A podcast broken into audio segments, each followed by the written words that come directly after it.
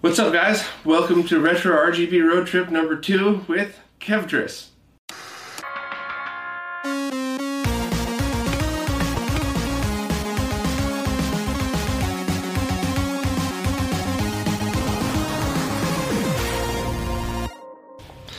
Hey guys, I am here with Kevtris live in person. this is the Retro RGB Road Trip number two, and uh, the other side of the screen. Usually, I'm staring at you, staring at your uh, at your monitor here. Minimize everything. Hide all your top secret info. Yeah, I already did that. Yeah. We all know the truth. We all know you're working on the Coleco Chameleon. You mean the Atari POS? yes, absolutely. So what's up, dude? Thank you very much for allowing me to come in here and invade your space. Uh-huh. is, uh, it's been really neat so far. I visited Jason. I got other people on the list. And I just it's so much cooler to see somebody in their element. You know, you've done a lot of amazing work, and uh, just wanted to pick your brain a little bit more than the last couple times. I guess. So um, obviously, I got to start with the Super NT because holy crap, is that thing awesome! Um, last time I talked to you, you it was before a lot of things could go public, so you couldn't really talk about too much. But uh, do you want to give us a rundown of what that was like? I mean, we know you jammed what, probably a year's worth of work into six months. Yeah, something like that. uh, I mean, I guess as an overview and a refresher, what was that like? I mean, did you really have to go through crazy pains to get everything out of that, or? Well, yeah, I mean, I was working, you know, I have a day job, and then I come home and take a nap, and then get up and work on uh, Super NT all day or all night, and then go to sleep, and then do it again. Jeez, that's gonna wear on you though, Oh, doesn't it? yeah. You need time to recover. Hopefully Yeah, well, I don't have time to recover, you know, it's right on to the next project.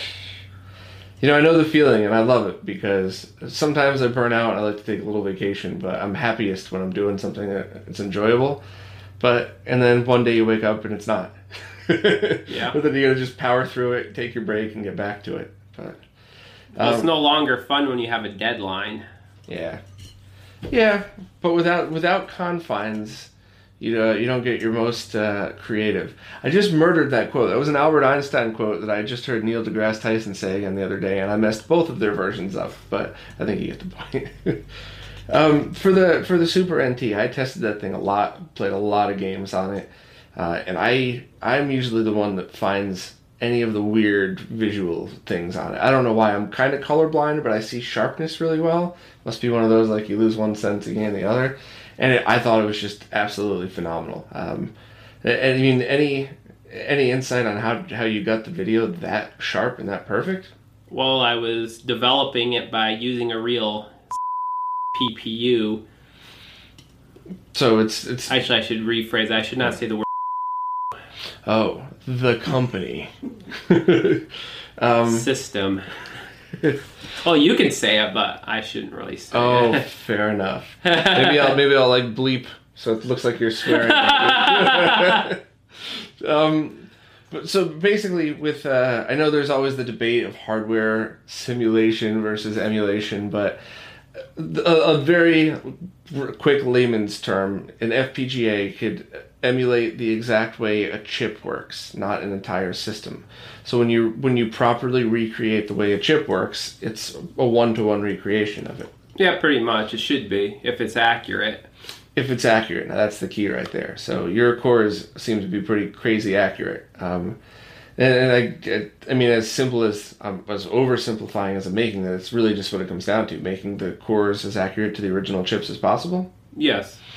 Well, I did direct hardware compare in real time of the real chips versus my FPGA of it. So did you have like a Super Nintendo running hooked up to a TV, and then uh, you know yours running as well to kind of see where you were going, or Well, probably no, I, I made scope? custom hardware that has the system chips on it and it plugs in, and then I can run them both in parallel directly at the same time. Hmm. A one to one compare. So you took the Super Nintendo chips off the board and put it onto your custom board so that you could run it through. Yes. That's awesome. That's such a cool way of doing things. And did you just use like an HDMI logic analyzer, or did you use all of your own custom equipment? No, it's all my own custom stuff. This is in the system. This is an HDMI, so HDMI is blast. Yeah, yeah. Now that I think about it, it was a pretty stupid thing to say. But uh, so now that the project's kind of come to an end, um, you know, there's uh, obviously a lot of testing going on. It works great with the ROM carts that I've been using. I'm obviously a huge fan of the SD2SNES. The analog pass through works great, so you get Super Game Boy and the MSU games. Um, I can't think of any feature uh, other than implementing like the SD2SNES into it. Is there any feature looking back that you would have changed on it, or No, I think it's pretty much came out exactly how I wanted it. and It's pretty perfect, I think. Yeah, I think most people would, would agree with that. Um, any of the settings of the menus, uh, the way they're programmed, once you get used to it, it's very easy. But um, have you ever thought of adding some pre-programmed um, settings to it, like so you can go in and have Super Game Boy Fill, Super Game Boy Stretched, or any of the other stuff? And Yeah, I thought about it. I don't have time to add it. You know, I'm so busy with everything Mm. that I mean, I have to, you know, take my time on what I have to do, and you know, I can't, you know, im, you know, I don't know how to explain it. you have to use your time wisely. You can't just yeah, I have to. I have to portion my time into you know adding features that you know people want, what I can do, what I can do easily. If something's going to take a lot of time or effort, I don't have time and the time to do it. Mm. If I was just working on this one product for five years, I could add every single little thing and you know that anybody could ever want and then some. But I don't have time to do that. I got to work on the next project. Right. And what what is is it entailed when you add things like a menu update? Because for me, who never did Verilog programming, doesn't know anything about this, it seems like at least adding a menu setting would be easier than adding a new chip support or something. Is it you know a day's worth of work and testing? It just depends on what the feature is. Mhm. I mean, the menu part's fairly easy. There's hardware on the back end and software on the menu. Okay. And then there's lots of testing. The testing sometimes takes more than actually adding it Mm-hmm. and making sure it doesn't conflict.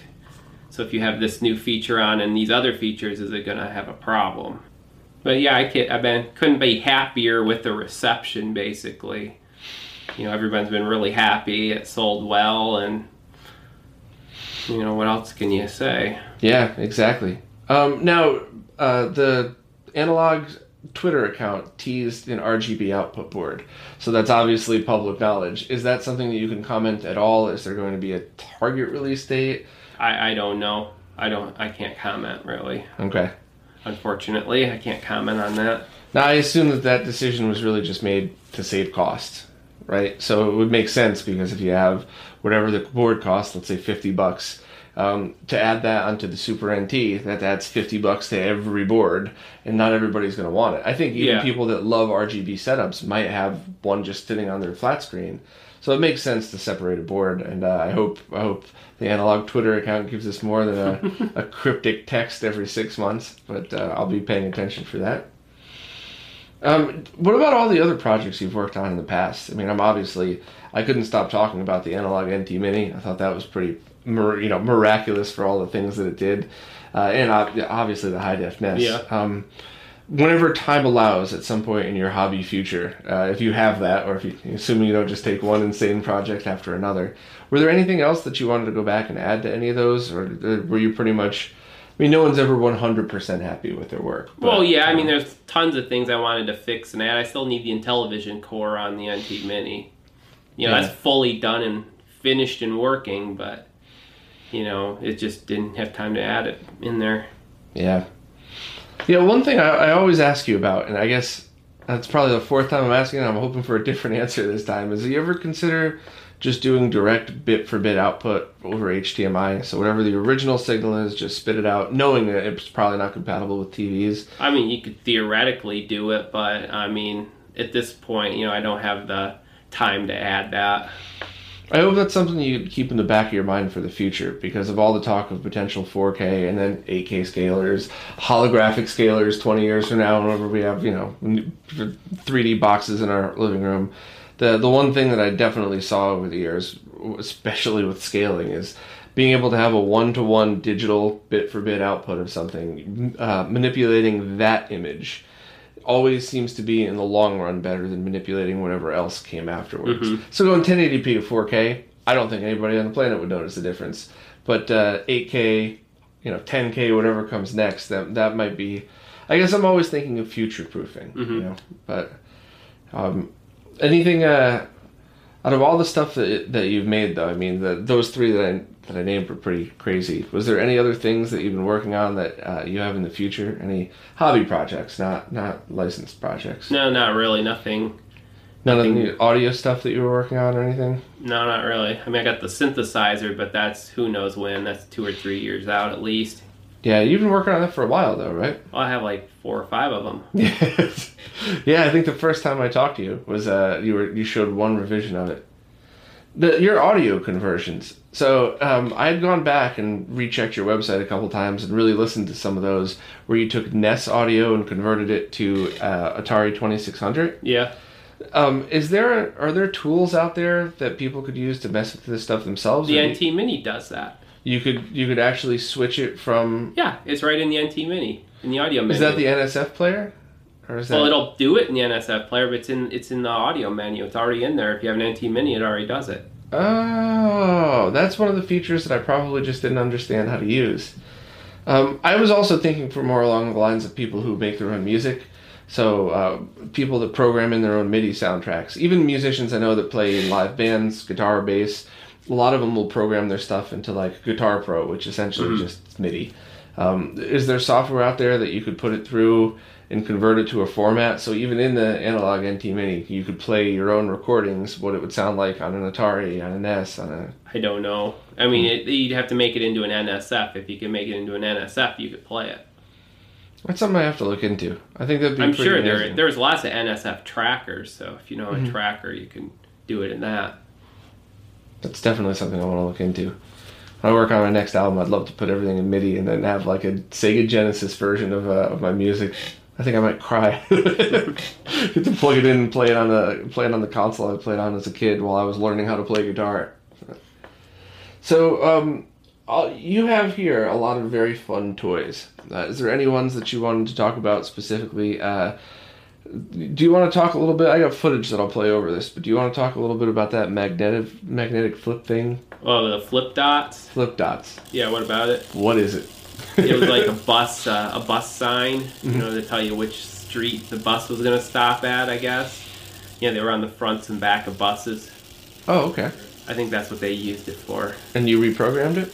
Well, yeah, it didn't have anything on it. I made a controller board for it. So you actually designed a controller board for something that, that you found like that? I got it on eBay. On eBay. Yeah, I bought it on eBay. I always wanted one. I was curious how they worked. So, How did you figure out how to write a controller for it? well, I figured out how it worked and then made a controller. I hate it when you say things like that because you say it like, Bob, I just figured it out. Why don't you go figure it out? I wouldn't even know where to begin. Uh, do you Well, just you can, show, you can show B-roll of it. Here's the controller. Yeah, so do you is it just an interface with uh, so every pin has an electrical on off switch and you just probed around to figure it out? Is it Well, the I had to figure out how the flip dot controller works. I mean, it's not that difficult. There's like a little coil for each dot, and then there's diodes, and they're in a matrix, like an mm-hmm. XY matrix. So I figured the pin out of that out using a multimeter and the power supply. And I could flip the dots with the power supply. Then I designed a circuit board to drive it, that's pretty and incredible. that's the circuit board. So Well, I thought that thing was very cool. Mhm. Um, what Yeah, about? I want to do Pong on it. oh, I would love that. Or snake game that yeah, would work yeah. fine too. Talk about the snake game. hmm Yeah, that's pretty cool. Do you think? Uh, I mean, that sounds like something if you made a kit of. I know a ton of people that would have that just for the hell of it, just Yeah. for some very cool creation. Where would you get the flip dot controller though? You'd have to find that same have one to on find eBay. one on eBay. Yeah. I've seen them for sale on eBay. That's where I got it. I've seen other, you know, the same the same model I have being sold on eBay. What brought you to the place where you looked for a flip dot controller? Well, I've always wanted one, so I was like, oh, I'm just gonna search eBay for. I saw it somewhere, and I, you know, I've always wanted to know how they worked. Right. So you just figured, let's see if they have one on eBay. yeah, and I That's. found it on eBay. Someone sold two of them. It was like a hundred bucks or something. I was like, oh, that's cheap enough. I found tons of stuff that way, but I've also found stuff like I searched for one thing, spelled it wrong, and I saw another thing. I'm like, oh, I didn't even know I could buy one of those. Uh see now I have a pile of junk at my house. but um, what about the thing that looks like a bunch, like like a Frankenstein tube amplifier? Oh yeah, the Nixie or the or that's a Dekatron clock. Yeah. So I'll I'll get footage of that after. But what exactly is that? Well, Dekatrons were counting tubes. This is how you counted electronically before transistors were a thing. Because, you know, you wanted to count pulses, so those Dekatron tubes are a way to count pulses. So you would have like a six digit counter, you'd have four dekatrons for the fast counting, and then a mechanical counter for the last two digits or whatever. You could count up to, you know, five or 10 kilohertz, you know, which isn't that fast, but back then, I mean, that's pretty much all you had. And you're vastly limited, so that was how you counted electronically. And it's neon filled tube and a glow steps in a circle. There's 10 positions, so. Well, I had some random questions for you that maybe I'll maybe I'll cut out, maybe I won't. I just uh, I don't even know if it apply to anything else. But um, one of the things I've been working on was just different ways to do lag testing. So uh, Artemio worked with me to do a custom version of his lag test on the 240p suite, and I had an LED wired into a controller to try to take. Uh, I had a thousand frame per second camera. So I was able to, to do that to see count exactly how long it would take Uh-huh. from the time a light came on till that. That was pretty neat. It's very hard on CRTs because you have to do it so many times until you get lucky and have the light wave come Mhm. down across where it is. Um, have you ever thought of programming anything into that to like the Super NT so the LED light in the front goes off when you press a button versus on Well, well, I thought about making a cartridge with a light sensor on it. Hmm. and you would plug it into your system. You could make a model for you know whatever system you wanted, and then you held it up to the screen, and it would tell you the lag in milliseconds right on the screen. Whoa, that would be incredible. Yeah.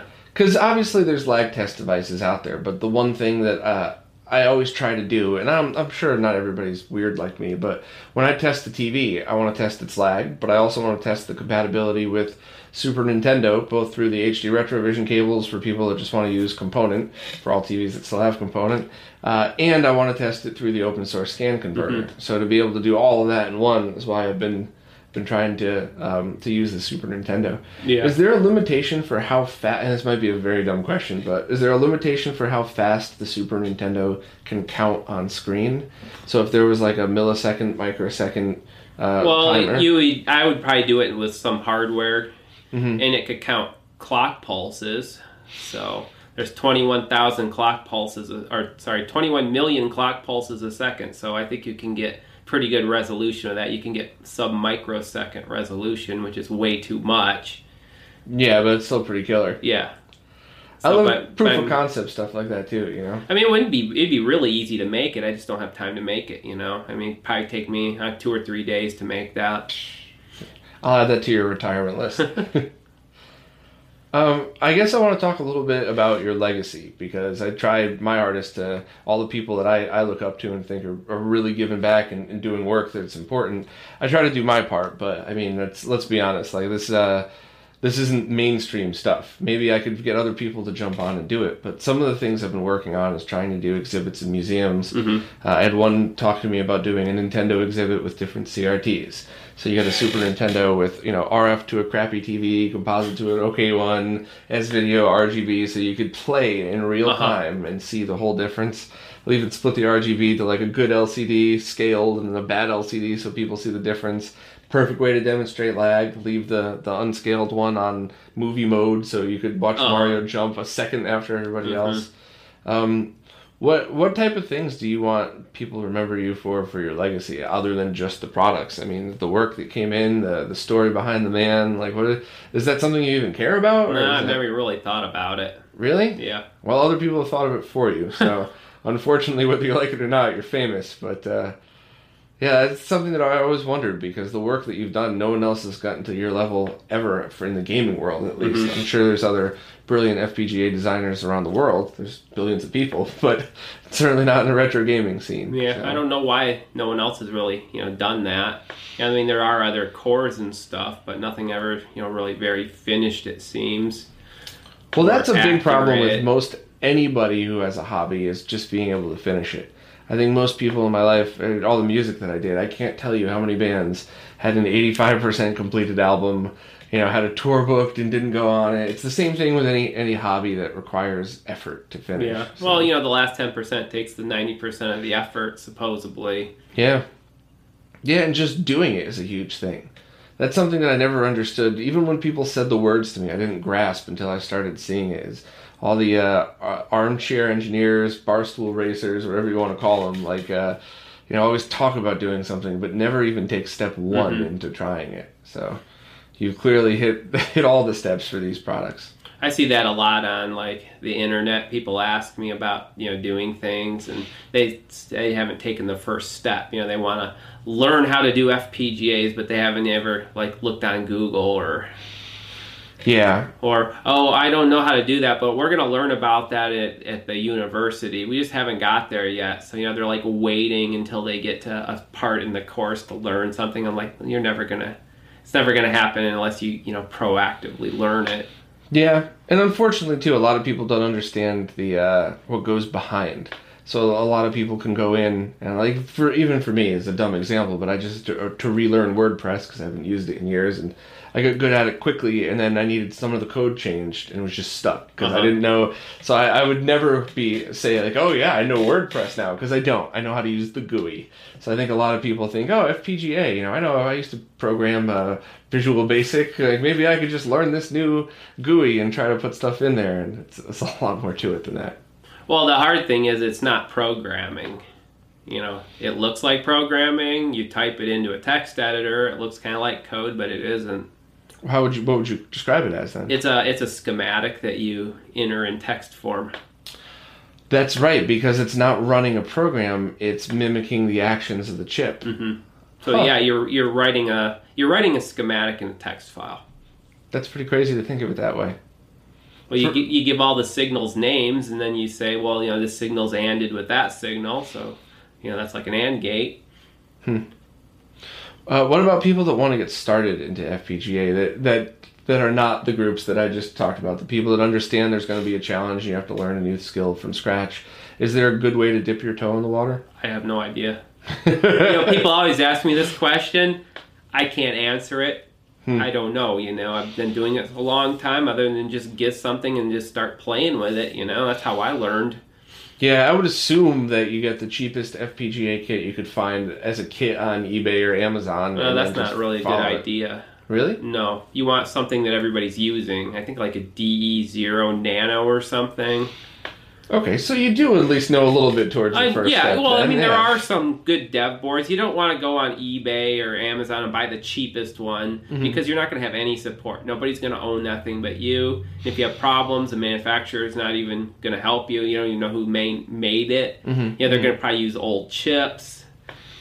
You know, you want something fairly new so the compiler will support it. You download the compiler, it works. One of these fly-by-night dev boards has like a Cyclone 1, 2, or 3 on it. You know, you're going to have to use a compiler from 2 or 3 or 4 or 5 years ago. Makes sense. Uh, do you ever do you ever find it hard when you get sucked into your work stuff to like balance? They call it the new kids are calling it uh, work family balance, work life balance. I don't even know what the kids are calling it. Work life balance. Is that something that affects you? Because it certainly gets me. I get sucked into a project, and two days later, my wife's like, "Have you left the house? At least you showered, but like." Well, fortunately, I don't have a wife so, or kids, so I don't have to worry about that. Yeah, I don't have kids either, so it's not like I'm neglecting children running around looking to be fed or anything like that. But uh, Well, I mean, if it's what you do and it's what makes money, I mean, that's what you have to do, you know? Certainly the way, I look at it. I mean, if it's a hobby and you're spending all your time on your hobby and neglecting other things, that's one thing. But if this is your livelihood and how you have to put food on the table, well, you got to do what you got to do. Yeah, it's absolutely the way I look at it. You know, that's what I do. I got to work hard you know, if I want to get paid. As far as your setup goes, because uh, um, you know, it is this is basically about the behind the scenes of the developer here. I see you have a, a fancy scope that I do not know. No, that's like a really old scope. That's an old Hewlett Packard. Yeah, yeah. they But- changed their name twice since then. That's pretty funny. but obviously, it's got the bandwidth to support all the different things that you're using on it. So it's still at one point it was a very high end scope. To be oh able to yeah, deal at with one that. point that was a twenty thousand dollar scope probably. Whoa. Oh. Well, you can buy Oh. that on eBay for like three hundred bucks. Really? Yeah. Oh yeah. Yeah, I'm happy with the Rigol that I use, but at the same time, I mostly don't know what I'm doing. I just Yeah. follow other people's instructions. I, I don't so- like Rigols. They're kind of a piece of crap. I mean, they're an okay. I mean, I guess I can't say that. No, for somebody who's working at your level, I understand that. For well, well, I beginners, can. they seem fine. Well, I can explain why I say that. I mean, for a lot of people, it's probably fine. We have one at work, and I mean, I do. Lo- I mean, I use it. Mhm. But if you ever use something like this, and then you go to the Rigol, it's kind of like a. It sucks. Just the ease of use. That and the speed it updates. That thing, you know, even though it's old, that updates 20 or 30 times a second. So it's like using an analog scope, but it's not. Oh, okay. Okay. So the Rigols, you know, they update, you know, 10 times a second maybe. I mean, the really, really new ones are actually a lot better than that. I'm thinking of the Rigol of like four or five years ago. Yeah, it's 1054 is the one that I have. So it's probably four or five. It's brand new, but it was probably a model from four years ago. Or I don't know if they've improved it since then, you know, like, you know, incrementally, even though it's the same model, it's like got new software and stuff. Mm-hmm, hmm So, what are the tools that, that that you depend on? Then, obviously, you would have to need the scope. I'm assuming you'd need that RGB monitor. You can't have the composite S video and RGB signals and component too. Yeah. Well, my setup is pretty comical. I mean, there's, as you see, there's not really a lot to the setup. No. No, I mean it's basic. You got soldering iron. You got you know. I'm assuming everybody. Do you even use a multimeter, or do you do everything? Oh, hell yeah. I mean, I'd be screwed without a multimeter. Because to be honest, for a lot of the measurements I take now, I've been just training myself to work on the scope. So other than toning stuff out, you know, Yeah. is that? Fluke 79. Oh, okay. And it's only like 25 years old. I mean, this might sound like a really dumb beginner question, but what do you use the scope for? Obviously, testing for for tone and uh, basic voltages, but what past that? Uh, timing, Oh yeah, yeah. okay. digital logic, analog things. Like I was checking video signals on there, audio. Why would you check video signals on that versus a scope? Well, I gotta see what a the naive question. I know. I gotta but- see what the voltage levels are, you know, to see if it's, you know, compliant with the standard or not. You know, that's the thing, you know, a lot of people make these like fly by night, you know, like AV mods, like, you know, for their 2600 or whatever. Mhm. They're like, well, the picture is really dark or, oh, the picture is really bright. Mhm. But, you know, they make this mod and, you know, if they sell it, it may work on their TV, but it doesn't work on the next person's monitor or it's way too bright or dark. And that's because the voltage level isn't right. Mhm. But they don't have any way to know this. Mhm. So if you look at it on the scope, then you can say, oh yeah, well that's you know the proper you know one volt here and all that. Yeah, I just I, I I guess my question is, in what scenario would you, Kevtris, use uh, a multimeter other than instead of the scope for o- the other other than the obvious basic voltage like Voltage uh, measurements and um, frequency sometimes, and uh, resistance and ohming things out. Things. I use that a yeah. lot. Yeah. Yeah, that's that's the, the main thing I use my multimeter for is that, and uh, and you know basic voltages, things Mm-hmm. like just power lines, not any of the video stuff. But yeah, I'm starting to learn more and more about the different tools that I need to. I don't want to say master because I don't think I ever will, but at least become very comfortable with in order to continue to to play in the space here. Wouldn't that be mastering it? Uh, I can't say that when I, I know people like you and Steve Hmm. and Zach who are definitely masters at the craft. I think I'm just a tag along trying to do my best, Hmm. but I'm all right with that. So Well, the other thing that that scope does, it's also a logic analyzer too. really. Yeah. Hmm, I wouldn't even know how to begin to use it like that. Is it? Oh, it's just got this cable on it.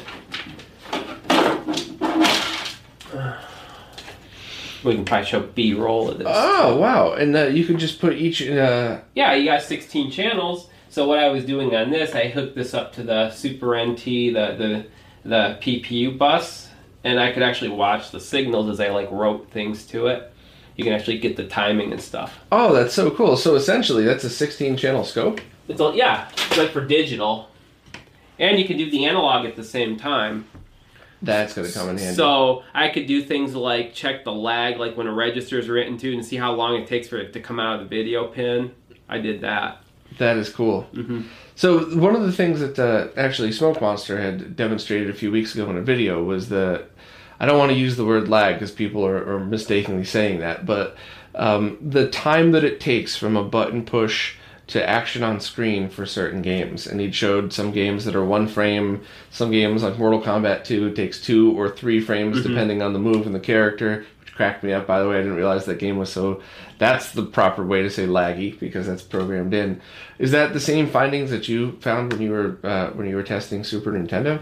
Well, it depends on how the game's programmed. When they read, they usually read the controllers once a frame. Mhm. So when you press the button, there can be up to one frame of lag, depending on when you press it to when it's read. If it's only read one time a frame, if you press it right after it's read, you got to wait the whole frame until it's read again. So you'll see, oh, I got one frame of lag, and you press it again. Oh, I didn't have any lag that time. You know, so that's that's really just inherent, uh, or that's random. That's not something that. No, it's depending on how the game's programmed. But yeah, you have up to one frame of lag in imply uh, you know implicit from the way it's read. You Mhm. know, most games read it once per frame. Some games may read it more, but it's very very rare. It's usually once a frame. Is it possible? Uh, it is possible for a Super Nintendo game to read more than one once a frame. Of course, you can read it as often as you want. Is it true that some Atari Twenty Six Hundred games read every with every scan line? Oh yeah, they'd have to. Like for paddle games, it's gotta. Oh, that's right for paddle, huh? Because I, I do remember a couple of 2600 games over the years, or maybe it was more on the Coleco side, where from the time you pressed that button, there was a delay from when the character moved, and that's I always assumed that was just the way it was programmed in. Yeah, that's probably the way it was programmed in. Like on some games, like for example, they may only up. They may, if you have like playing Super Mario, let's say. I can't remember exactly how it works, but some games they'll update the player every other frame, and enemies are the other frame. So it's like enemy player, enemy player, enemy player. That's interesting. You know, because it takes a bunch of processing time. There's only a finite time, you know, resource available. So they'll multiplex. Okay, this frame we're going to work on th- these enemies. The next frame we'll work on other enemies, and maybe the player. You know, hmm. just it's up to how it was programmed. So there's some games that'll always have lag, but it's just because it's in the way it's programmed, and there's nothing you can do to fix that because it's just in the game itself. So for games with driving wheels, then, or, or any other paddle controller on any other system, um, are do you know of any systems, or have you worked with any that that is limited to once a frame, which kind of would make driving controllers or paddles a little? I, I don't know. It, Well, I mean, only once a frame is probably good enough for any type of game like that. that's 60 times a second. You'd be hard pressed to notice that kind of lag. That is true. Yeah, good point. Well, I, I personally don't notice lag until it gets to about two or three or four frames. that's actually exactly what I was just about to ask you. Um, I I think I can tell at about two, especially if it's something like display lag that could be Mhm. variable. That's when it gets me because if it's exactly two frames of lag, I could I probably You wouldn't can notice, but compensate, yeah. But when it's you know one and a half, two and a quarter, two, one and a half, that messes with me pretty bad. There are some games that, even like the one that really hit me was I think it was Oracle of Seasons for Game Boy Color. Uh, one of the mini games where you had to like you know it was almost I think it was the archery one or something. I could not play that on a Retron Five. Don't don't throw up a Retron Five into a flat screen, and then I went and put it through uh, just a tube TV, and I did it the first time. I, I was going to mention the Retron 5. Jason brought one of those over, and I was playing Boulder Dash on the NES. There was at least six or seven frames of lag. It was terrible. How can you play games like this? You know, I played some other games, and they were just garbage. It's like, how can you play this on this system, you know? Yeah. Yeah, that was uh I think that was the Retron 5 was when I really grasped the difference and and how important it was. And It was actually Artemio who Mhm. mailed me as soon as he found out what I was doing, he mailed me a Genesis cart, which I thought was really awesome with his 240 suite on there so I could just fire away and start testing. Uh huh. And yeah, wow, that that was pretty disappointing on the Retron 5. How, how much lag did you see? Um, total total display lag, including the two that my uh, that my TV added. There were some uh, some tests ended in seven. Yeah, that'd be about right. Not all not all cores, not all cartridges. You know, That's a tenth things, of a second. That's a long time. Yeah. Yes. Yeah. That's pretty crazy. But But yeah, I mean, I was playing the NES on there, you know, on Boulder Dash. You know, I play that. a- You know, I'm pretty good at that. I played that a lot, Mhm. and I couldn't play it because I'd move the controller. Like you'd move the controller back and forth, and the player would be like the opposite of, you know, like you went left, he would go right, and vice versa because you know there was so much lag in it. hmm, Yeah, that was terrible. I don't know how people could play that. neither do I. It was funny because I think I saw Jimmy Fallon or one of the nighttime TV people had Mike Tyson on to play Mike Tyson's Punch Out just for fun. And were they using one of those? They were using a Retron 5, and all I could think of was even if he was a master at this game, there's no way you could play it and beat it in that thing. So, That's funny. well. Well, before I go, I guess the last question is is there any anything that you'd like to work on that you're allowed to talk about? Is there some kind of cool project that put on your bucket list that uh, that you want to see at some point? Things to keep the uh, keep your fans hoping and guessing in the next couple of years or something? The only thing I'm thinking about working out is my music synthesizer, you know, chip tune. all-encompassing chip tune synthesizer. So you could that's something a musician could actually use live. yeah, yeah, have playing. MIDI in and knobs and lights and things like that. That's pretty awesome. Have you ever tried that? Have you ever written your own music through that, or do you just No. I mean, I've tried, I've done a few things, but I don't have time to learn it all. You know, it's work on electronic stuff or do music stuff, or, you know, I got a million other things, unfortunately. Yeah. Well, I just want to thank you again Mm-hmm. for uh, for first of all for always being nice to me because you were my first interview when people weren't even returning my emails and like whatever, dude, come back when you have more followers. but you were like, no, sure, I'll, I'll do an interview. So thank you for always being Uh-huh. nice to me and thank you for your, all the great work that you do for the community because trust me when I tell you, everyone appreciates it. Well, that's good. Cool. Thanks again, Kev. Mhm.